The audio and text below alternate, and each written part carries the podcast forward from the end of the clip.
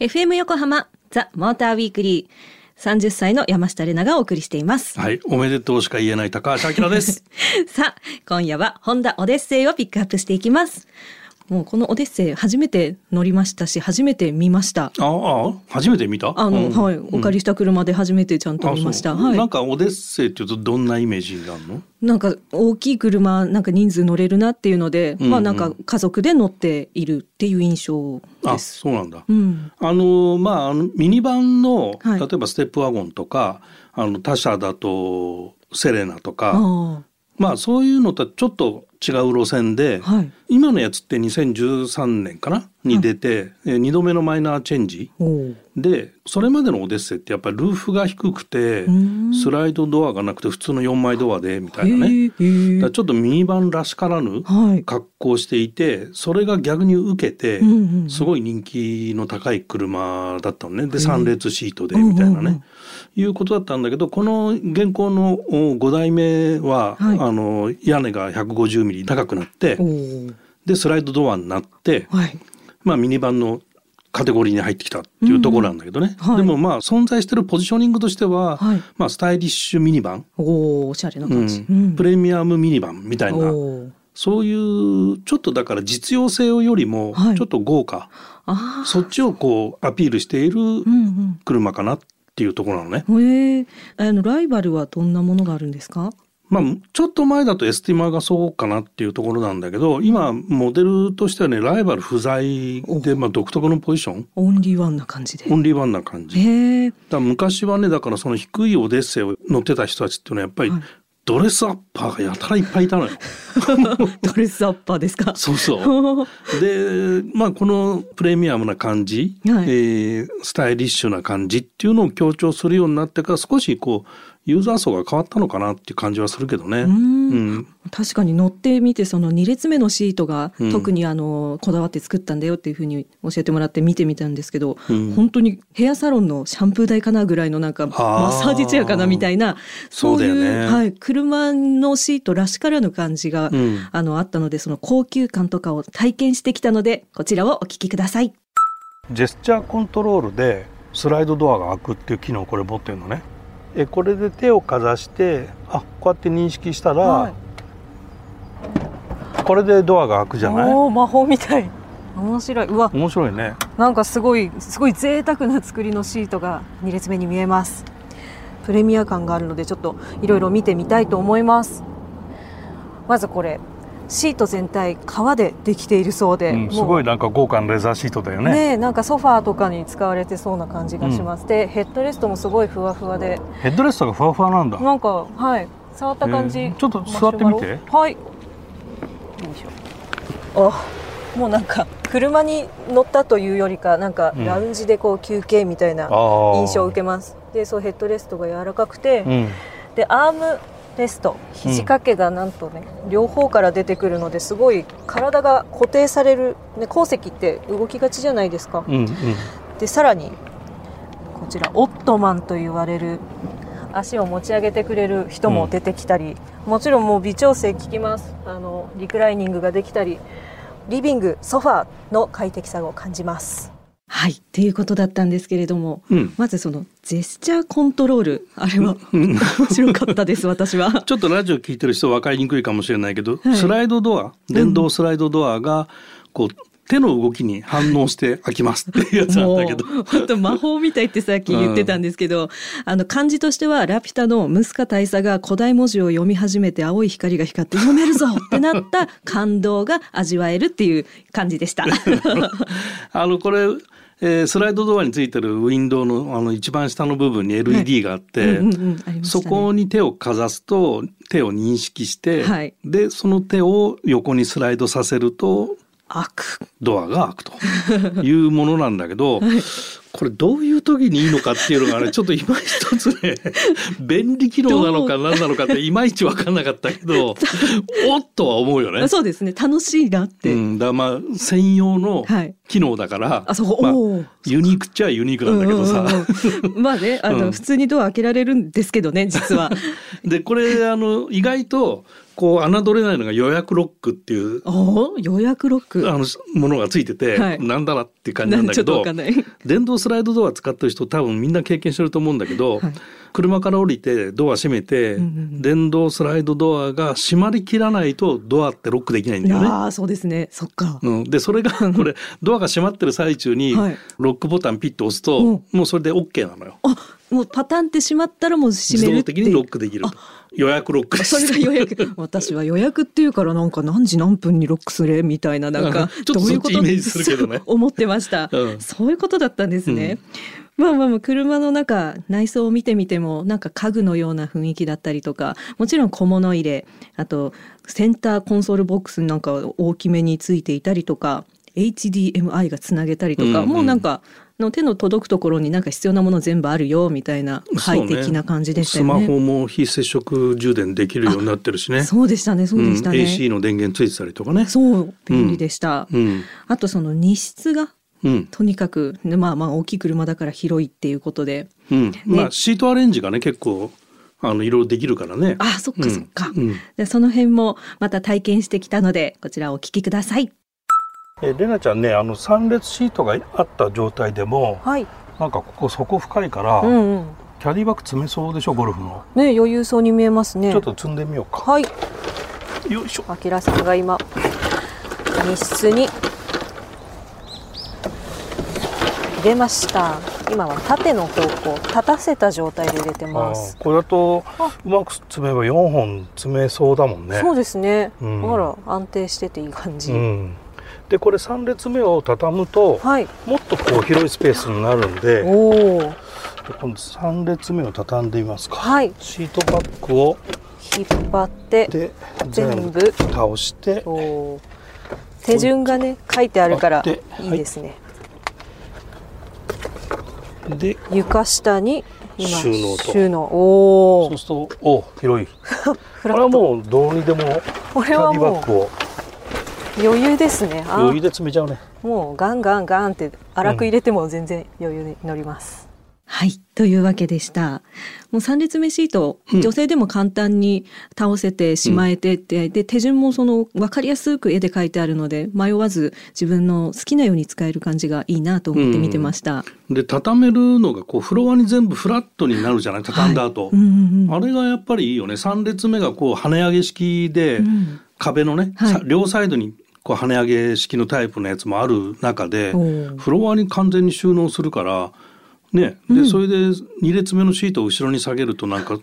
広大なラウンジスペースみたいなのができるじゃない。そうそうすごいですよねあれでこうあの音声ではこうキャディバッグを積んでみたりもしたんだけど、はいまあ、さん列あった状態でもキャディバッグよんほん詰めたりとか、はい、でもちろん畳めば余裕で何本積むんだってぐらいいっぱい積めるしねものすごい量乗せますね、うんうん、あとその一番後ろのそのさん列目の席に座った時に、うん、なんかアキラさんが運転してる時だったんですけどなんかスピーカーを通じて聞こえてくるみたいな、はいはいはい、なんか不思議な感覚があったんですよね、うん、あれ後席会話サポートっていう機能がついていて、はいうん、まあマイクとスピーカーだよね。おまあそれがついてるんで、はいまあ、さん列目の人と普通に会話ができるっていうかね。面白かった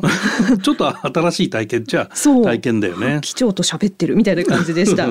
あれはやっぱり音声認識が結構すごくいいんじゃないかなと思ってて、うん、でそれをよりよく感じたのがやっぱナビゲーションかな、はい、ナビの性能すごくいいなと思ったんだけど、はい、あの目的地行くときに、うん、な, なんつったっけかな確かね大滝の道の駅みたいな、うんうんね、曖昧な感じ、曖昧な感じでそうそう、うん、言ったら候補がみっつありますみたいな反応したんだよね、うん、ちゃんとね。すごかったですね。でこういちばんめにばんめさんばんめで順番を指定していちばんめとか言うと、うん、あのそのままもうルート案内を始めるっていうね、うん、すごい音声認識の能力が高くて、はい、まあこれホンダコミュニケーションアシスタンスっていう位置づけで開発してる、うん、まあ エーアイ を使ったナビゲーションシステムなんだけど、はい、まあドライバーのこのなんていうのかな、意図を理解する自然言語理解エンジンみたいなものを搭載していてね、まあ、サウンドハンドっていう会社と中国の iFlytek っていうところと、はい、まあ、ホンダとでこう協業してそういうことをやってて、うん、自然対話式っていうと例えばメルセデス・ベンツの エムビーユーエックス とか、はい、あの ビーエムダブリュー のインテリジェントパーソナルアシスタントとか、うん、まあ、身近なところだと、はい、iPhone の Siri とかね、あの辺がみんな エーアイ の自然対話形式の、あのものなんだけど、はい、あのこの エムビーユーエックス とかインテリジェントパーソナルアシスタントとか Siri とかって、うん、まあ、ある意味一つの会社が開発していて、あのセレンスっていう会社の音声認識システム使ってるのね。でホンダはちょっと違う、その今言ったサウンドハンドと iFlytek とやってるっていう、はい、まあそういうところの差があるんだけど、はい、まあ認識はかなりレベル高くてびっくりって感じだったな。面白かったですね、うん、まあ、もう全てがプレミアムだし便利機能はついてるしいい車だなっていうのがもう私の感想です、うん、え後半はオデッセイのパワートレイン イーエイチイーブイ について詳しく話していきたいと思います。 The Motor Weekly エフエム 横浜 The Motor Weekly、音声アシスタントといえばシリと日がな一日一緒におしゃべりしてしまう山下玲奈です、えー、シリと一日会話しちゃうの？あのですね、危ない人じゃない？危なくいろいろ答えてくれるんですよ、シリちゃんは。まあまあ、まあまあ、はい、楽しみですよ。そうなんだ。じゃあだいぶこう成長してるのね、うん、山下のシリはシリはいろんなこと知ってますよ、はいはい、そうなんだ、はい、今度貸して。わかりました。えー、さあ後半ではツーモーターハイブリッドシステム イーエイチイーブイ についてお話ししていきます、はい、あの イーエイチイーブイ とも ピーエイチイーブイ とかいろいろあって私は分からなくなって調べたんですけど、ね、なんかちょっと混乱したんですけど、うんうん、この イーエイチイーブイ とは何ですか、うん、これホンダのハイブリッドの呼び方、はい、ハイブリッド車を イーエイチイーブイ、はい、まあ僕らは イーヘブ って言ってんだけどヘブですね、はい、で ピーヘブ、はい、ピーエイチイーブイ っていうのはプラグインハイブリッドで、うんうん、これ自動車メーカーの言い方じゃなくてプラグインのハイブリッドのことは、まあ、どこのメーカーの車でも ピーエイチイーブイ っていう言い方をするのね、はい、だからそこはちょっと紛らわしいかもしれないけど、こっちは E です。こっちは E ですね、うん、でこの イ